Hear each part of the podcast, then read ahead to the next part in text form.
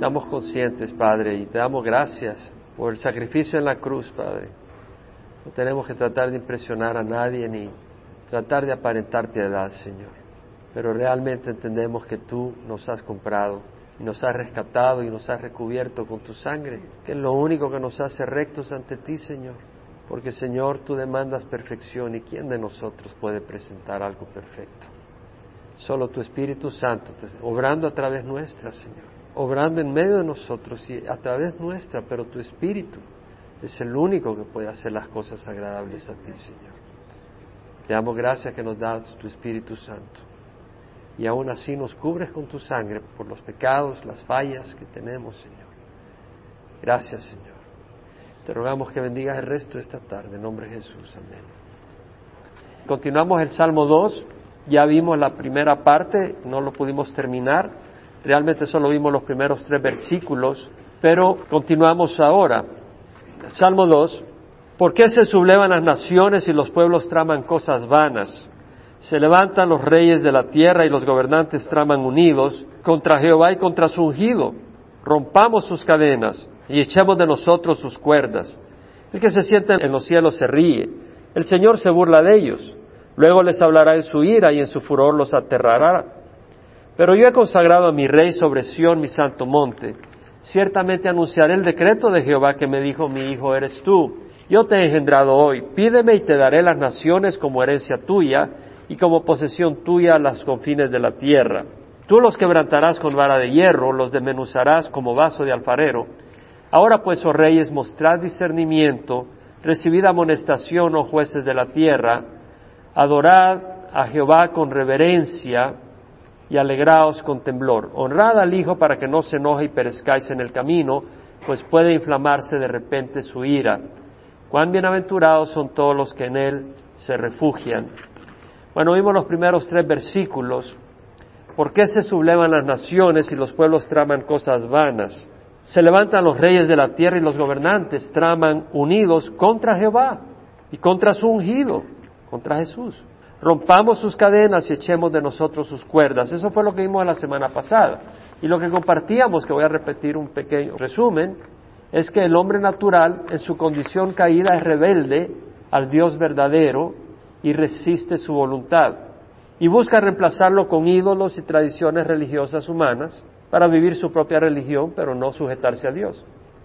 En Babel, después del diluvio universal, los hombres, en lugar de esparcirse y poblar la tierra, quisieron concentrarse en un solo lugar y construir una torre alta desafiando a Dios. Dios tuvo que confundir su lengua para dispersarlos. En Babel los hombres reemplazaron al Dios verdadero y adoraron las estrellas y a los astros.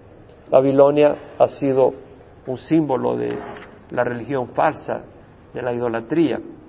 Hoy en día, lo mencionamos la semana pasada, las naciones están unidas bajo sus propios principios morales contrarios al Creador rechazando a su ungido y su palabra. La religión de las Naciones Unidas, lo mencionamos, es el humanismo.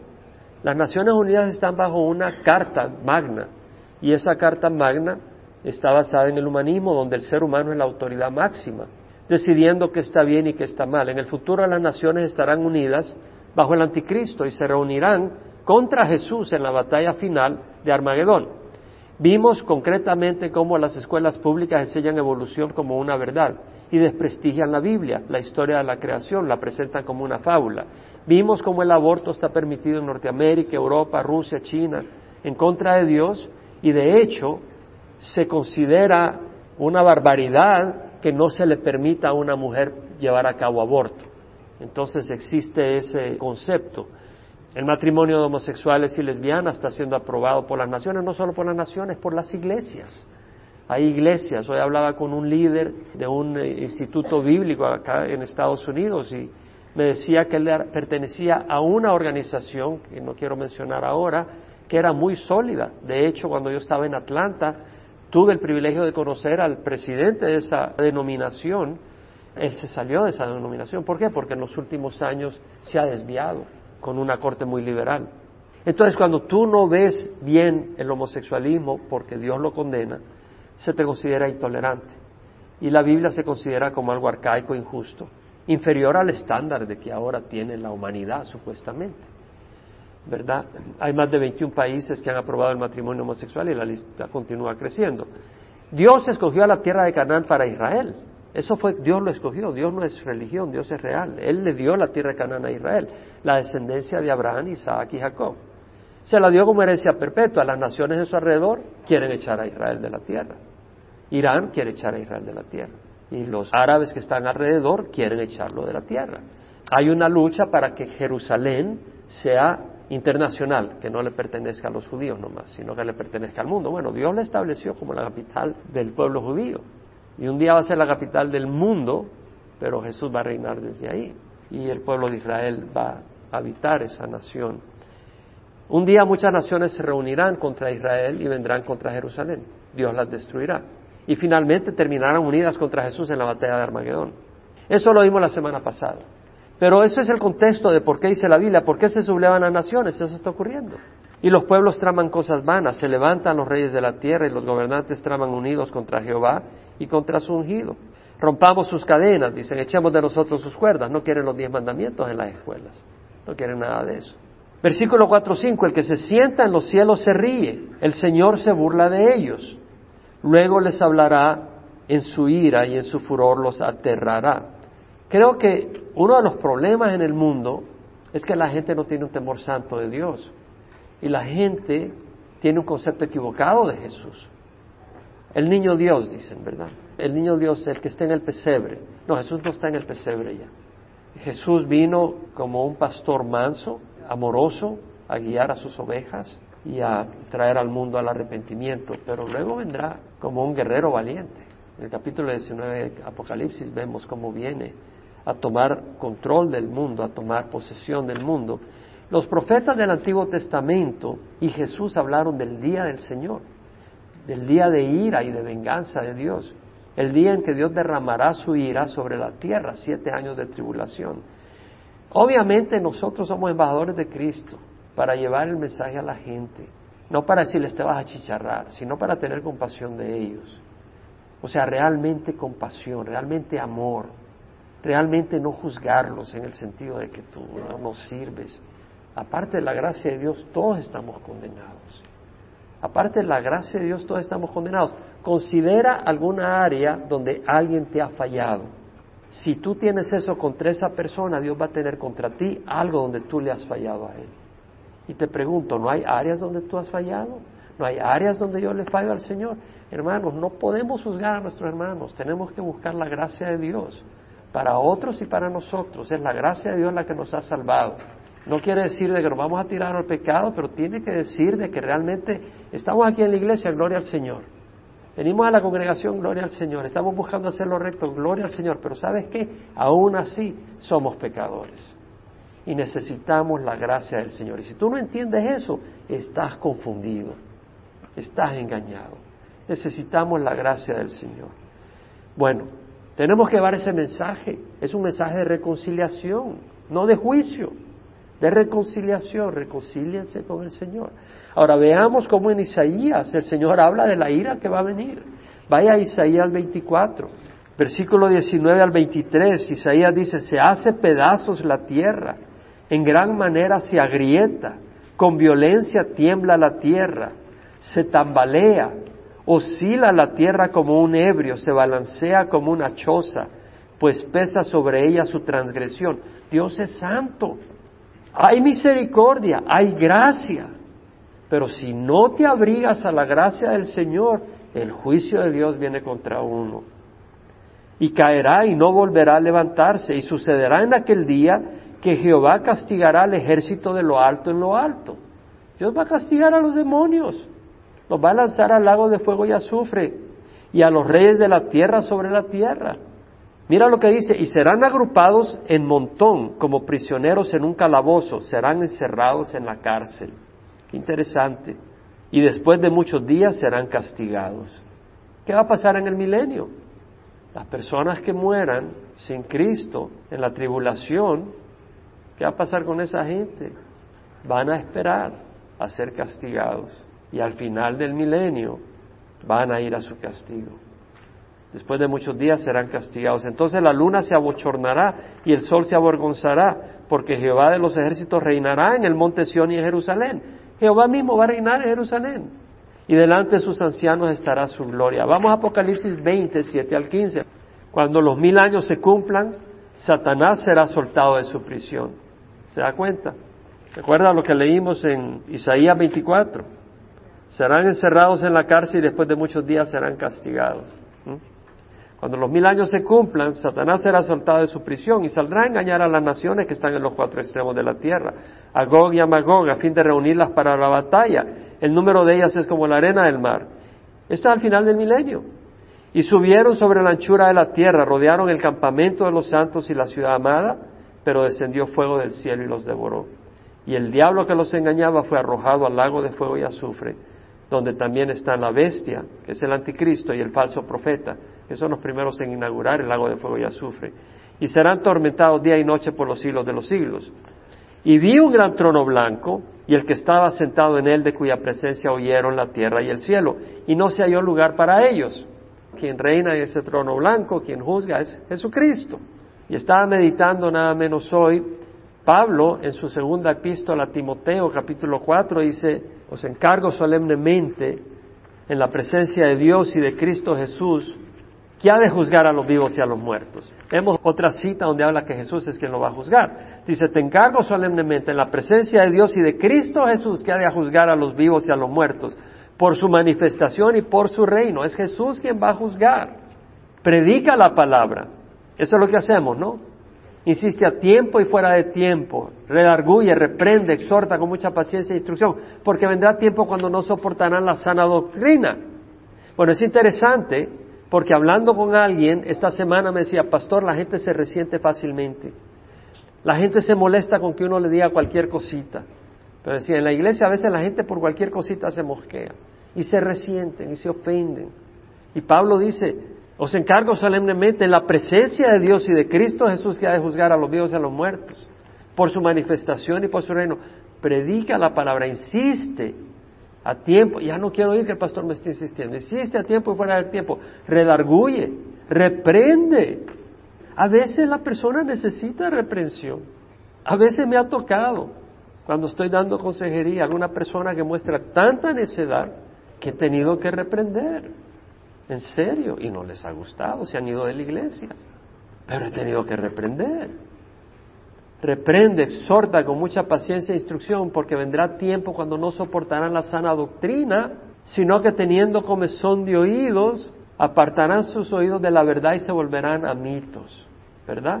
Entonces vemos que la gente corre tras aquello que les gusta, que suena bonito, que suena agradable, que vas a hacerte millonario aquí y, todas esas cosas. Pero no, Pablo dice, se sobre en todas las cosas, sufre penalidades, hace el trabajo de un evangelista, cumple tu ministerio. Yo ya estoy para ser derramado como una ofrenda de libación. El tiempo de mi partida ha llegado. He peleado la buena batalla, he terminado la carrera, he guardado la fe. En el futuro me está reservada la corona de justicia que el Señor, el juez justo, me entregará en aquel día no solo a mí, sino a los que aman su venida. Entonces, vemos que Jesús es quien va a reinar y va a juzgar en ese trono blanco.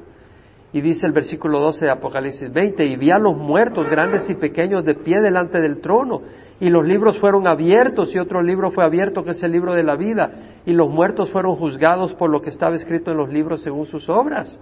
Y el mar entregó a los muertos que estaban en él, y la muerte y el Hades entregaron a los muertos que estaban en ellos, y fueron juzgados cada uno según sus obras. La gente que es juzgada con sus obras se van al lago de fuego y azufre. Y la muerte y el Hades fueron arrojados al lago de fuego. Esta es la muerte segunda, el lago de fuego, y el que no se encontraba inscrito en el libro de la vida fue arrojado al lago de fuego. Es decir, las obras no te salvan. Pero cuando tú vienes al Señor, el Señor transforma tu vida. No puede ser que vengas al Señor y tu vida siga igual. En Apocalipsis 6 vemos el tipo de situaciones que se dan y se darán en los últimos días. Lo vamos a dejar como referencia. Pueden ustedes leerlo en su debido tiempo, pero Apocalipsis 6 del 12 al 17 podemos ver las cosas que ocurren en los últimos días. Ahora, nuestro Señor nos advirtió del día del Señor. Y en Mateo 24, pueden ir ahí, versículo 37 al 39, El Señor nos advirtió, dijo, como en los días de Noé, así será la venida del Hijo del Hombre, porque como aquellos días antes del diluvio, estaban comiendo, bebiendo, casándose y dándose el matrimonio, hasta el día que Noé entró en el arca, y no comprendieron hasta que vino el diluvio y se lo llevó a todos. Entonces estamos como en los días de Noé. La gente come, bebe, totalmente ignorando que estamos en los últimos días y hay un desorden internacional, ¿no? Hay una crisis internacional. El mundo puede explotar así como una bomba de tiempo. Corea del Norte queriendo poner misiles, Estados Unidos amenazando con un ataque nuclear si es necesario, China tratando de parar la cosa. ¿Por qué? Porque China no quiere que Corea del Norte caiga en manos de Estados Unidos. Y como el dictador de Corea del Norte se está pasando la mano, tiene miedo de que Estados Unidos intervenga y que al intervenir ellos pierdan su control, China, porque tiene cierto control en esa área. Y luego tienes a Irán queriendo destruir Israel, que hicieron un pacto con Estados Unidos, que es una cosa que tú crees que lo van a honrar ellos, si ellos quieren destruir Israel, lo quieren borrar del mapa. Y tienen las naciones que vienen contra Israel. O sea, es un caos el que hay en todo el mundo, es un caos realmente.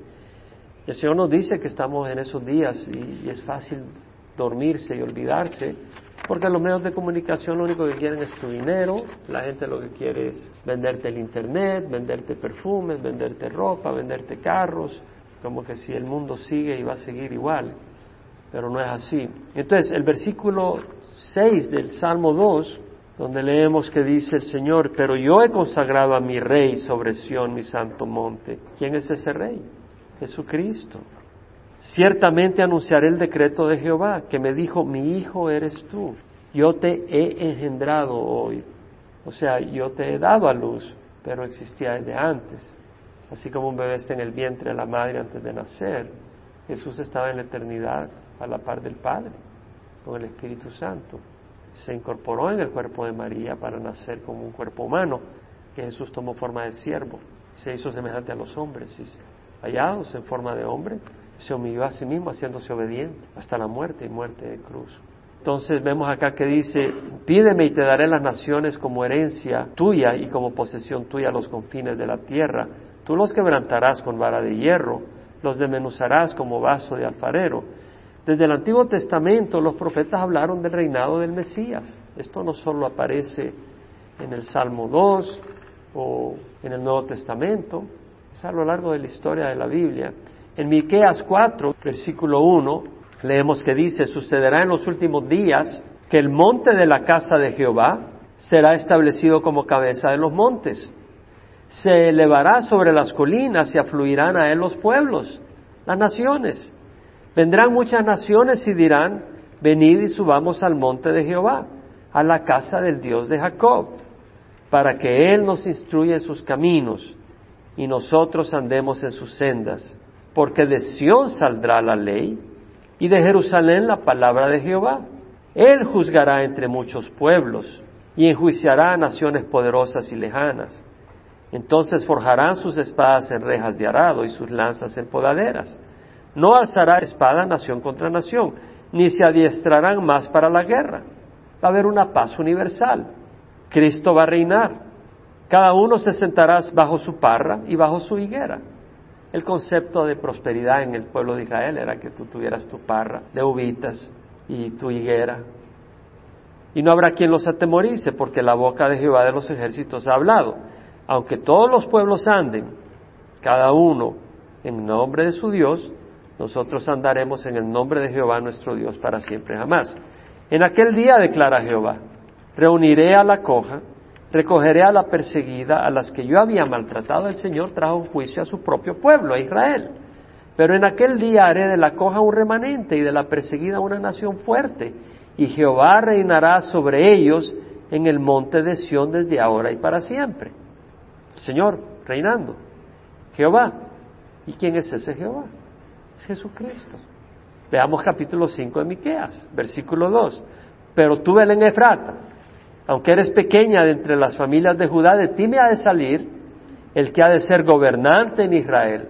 Y sus orígenes, la palabra ahí es salidas, son desde tiempos antiguos, desde los días de la eternidad, es decir, el Mesías que nació en Belén, pero viene desde la eternidad. Es el que va a gobernar sobre Israel. Y en el capítulo 4 dice que es Jehová el que va a reinar. Jesús es Jehová, el Padre, el Hijo y el Espíritu Santo. Por tanto, Él los abandonará hasta el tiempo en que dé a luz la que ha de dar a luz. Entonces el resto de sus hermanos volverá a los hijos de Israel. Es cuando Israel se arrepiente en los últimos días y reconozcan al Mesías y Jesús venga a reinar.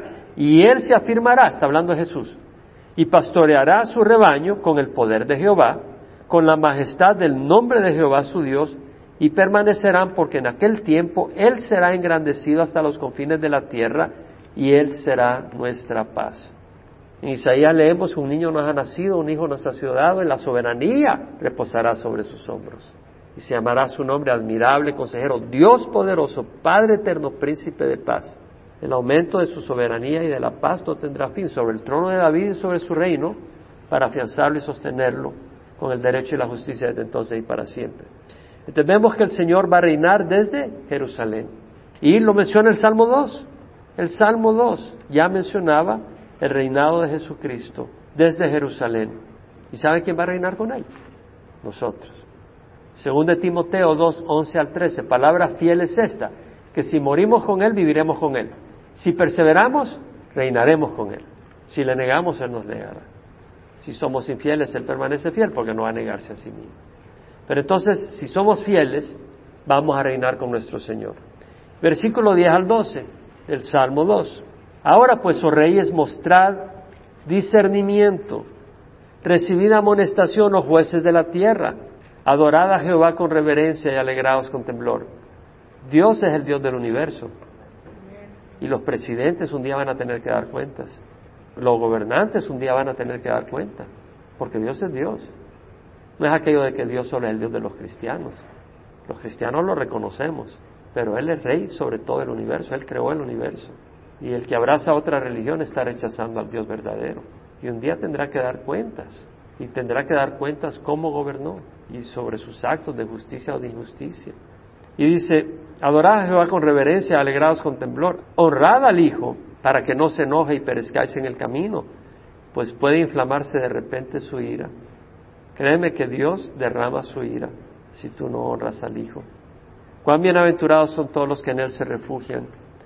Hay naciones donde es prohibido adorar a Jesús públicamente o llevar una Biblia, y en Estados Unidos se vuelve cada día más controversial Jesús y la fe cristiana. ¿Por qué? Porque se respeta la vida en el vientre de la madre, se condena el aborto, no se aprueba el homosexualismo y la fornicación, porque Dios no lo muestra. No se aprueba el abuso del alcohol o de las drogas, de la marihuana. Y un día toda rodilla se doblará y confesará que Jesús es Señor. Necesitamos reconocer los tiempos en que vivimos y estar alerta. El Salmo 2 nos habla de que el mundo está en rebeldía contra Dios y Dios nos manda como embajadores a reconciliar, ¿no?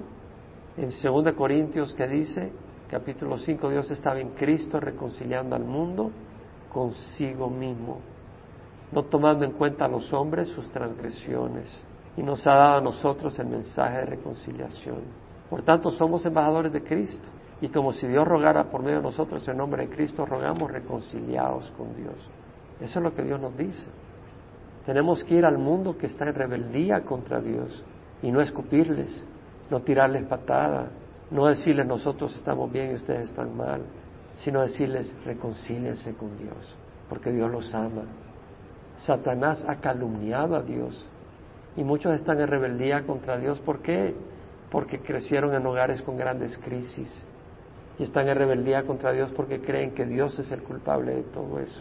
Y muchos están en rebeldía contra Dios porque Satanás ha calumniado a Dios a estas personas desde que son niños. Y tenemos que llegar con amor a ayudarles a darse cuenta que ese es un engaño de Satanás. No debemos de llegar con un sentido de justicia personal, sino con un sentido de compasión para que ellos conozcan al Señor. Podemos decir amén a eso. Ese es el corazón del Señor. Entonces, eso es lo que tenemos que hacer. Dios es un Dios de misericordia. Pero estamos en una batalla y tenemos que reconocer que estamos en una batalla. Y por eso yo los felicito por venir el miércoles.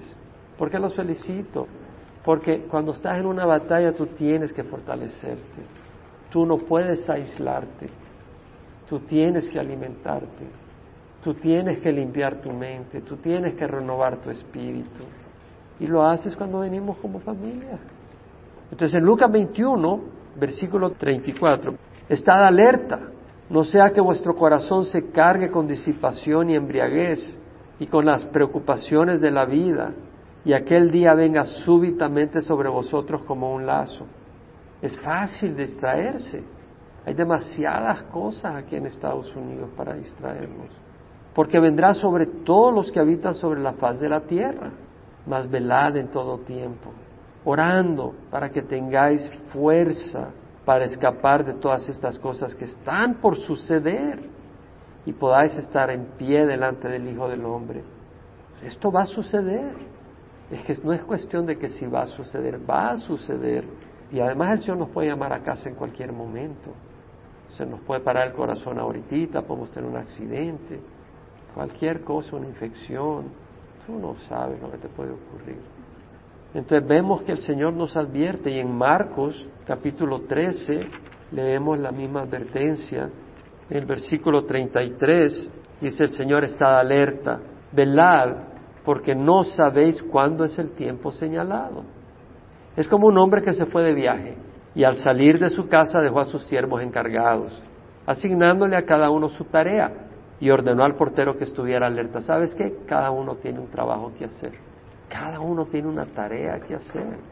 La gente que está en el mundo no sabe y está perdiendo el tiempo. Nosotros cuando venimos al Señor sabemos que Dios tiene una obra para nosotros que hacer. Y lo que tenemos que hacer es ser obediente un día a la vez. Dice la palabra que Él pone en nosotros tanto el querer como el hacer para su beneplácito.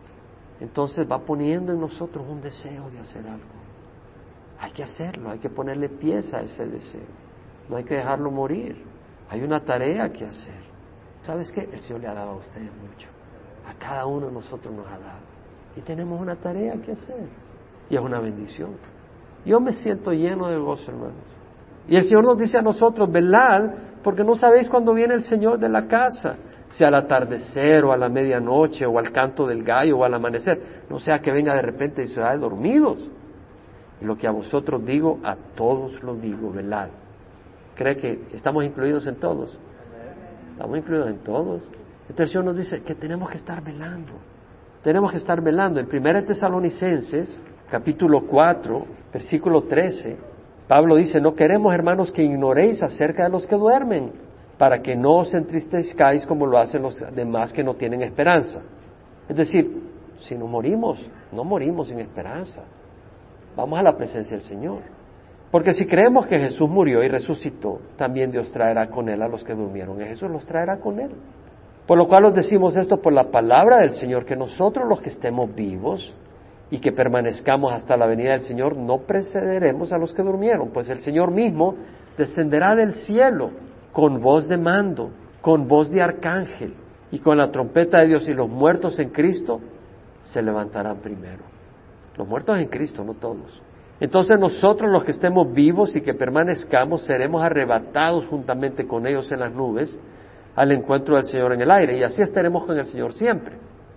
Por tanto, confortados unos a otros con estas palabras. Ahora bien, hermanos, con respecto a los tiempos y a las épocas, no tenéis necesidad de que os escriba nada, porque vosotros mismos sabéis perfectamente que el día del Señor, ¿se acuerdan que leímos el día del Señor en Isaías? Vendrá así como un ladrón en la noche, y el Señor diciéndonos que no sabemos el día ni la hora. Que cuando estén diciendo paz y seguridad, entonces la destrucción vendrá sobre ellos repentinamente. ¿Por qué? Porque el anticristo va a formar un pacto de paz con dolores de parto a una mujer que está encinta y no escaparán. Pero antes de que venga eso, seremos arrebatados. Vosotros, hermanos, no estáis en tinieblas para que el día os sorprenda como ladrón, porque todos vosotros sois hijos de luz e hijos del día. No somos de la noche ni de las tinieblas, por tanto, no durmamos como los demás, sino estemos alerta y seamos sobrios. Ahora dice el Señor, los que duermen de noche duermen, y los que se emborrachan de noche se emborrachan. Pero puesto que nosotros somos del día, seamos sobrios, habiéndonos puesto la coraza de la fe y del amor y por yermo la esperanza de la salvación, porque no nos ha destinado Dios para ira, sino para obtener salvación por medio de nuestro Señor Jesucristo, que murió por nosotros, para que ya sea que estemos despiertos o dormidos, vivamos juntamente con Él. Por tanto, alentaos los unos a los otros y edificaos el uno al otro, tal como lo estáis haciendo. Tenemos que alentarnos. ¿Cómo nos podemos alentar si no nos reunimos? Tenemos que reunirnos. ¿Cómo podemos alentarnos si solo oímos la palabra y salimos corriendo un cohete? Tenemos que conversar unos con otros un poco. ¿No les parece? Conversar, ¿cómo estás? ¿Sí? Si no, ¿cómo nos podemos alentar personalmente? Finalmente, primera de Juan 2.28 dice, ahora hijos, permaneced en Él, para que cuando se manifieste tengamos confianza y no nos apartemos de Él, avergonzados en su venida. Primera de Juan 2.28, vaya ahí, ahí cerramos. Ahora hijos, permaneced en Él, para que cuando Él se manifieste tengamos confianza y no nos apartemos de Él avergonzados en su venida. ¿Cómo permanecemos en Él? En su palabra, en la comunión de los hermanos, dependiendo de Él. Padre, estamos en los últimos días. Hemos recibido gracia de tu parte, hemos recibido perdón, hemos recibido esperanza, Señor. Estamos en un mundo conflictivo, en un mundo de engaño, en un mundo de tentaciones, en un mundo de presiones, en un mundo de luchas. Y Señor, venimos a ti, venimos a ti, Señor, para que tú escuches nuestras oraciones y nuestras peticiones. Y te pedimos, Señor, de que tu Espíritu Santo sea derramado sobre cada uno de nosotros, para que caminemos con valentía en estos últimos días. Que tu Espíritu Santo, el Paracletos, el Consolador, venga a la par nuestra para consolar nuestros corazones en un mundo donde somos golpeados, donde el enemigo ataca, donde la carne ataca, donde el mundo provoca, donde Satanás busca desanimar. Y Señor, venimos a ti para que tu Espíritu nos fortalezca en el hombre interior. Y Señor, para que estemos unidos juntos como una familia, cumpliendo la tarea que tú nos has llamado a hacer. Y esa tarea se resume en amar a Dios y al prójimo como a nosotros mismos, amándonos unos a otros, perdonándonos unos a otros, animándonos unos a otros.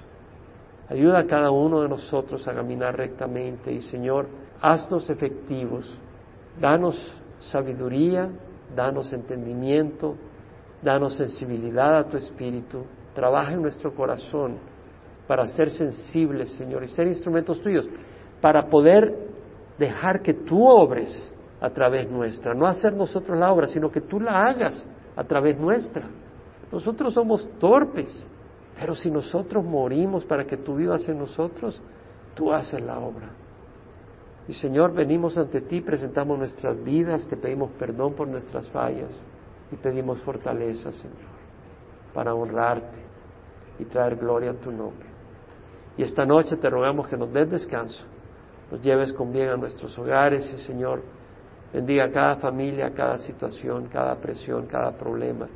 Y Señor, te damos gracias por todas las bendiciones que nos das en nombre de Jesús. Amén.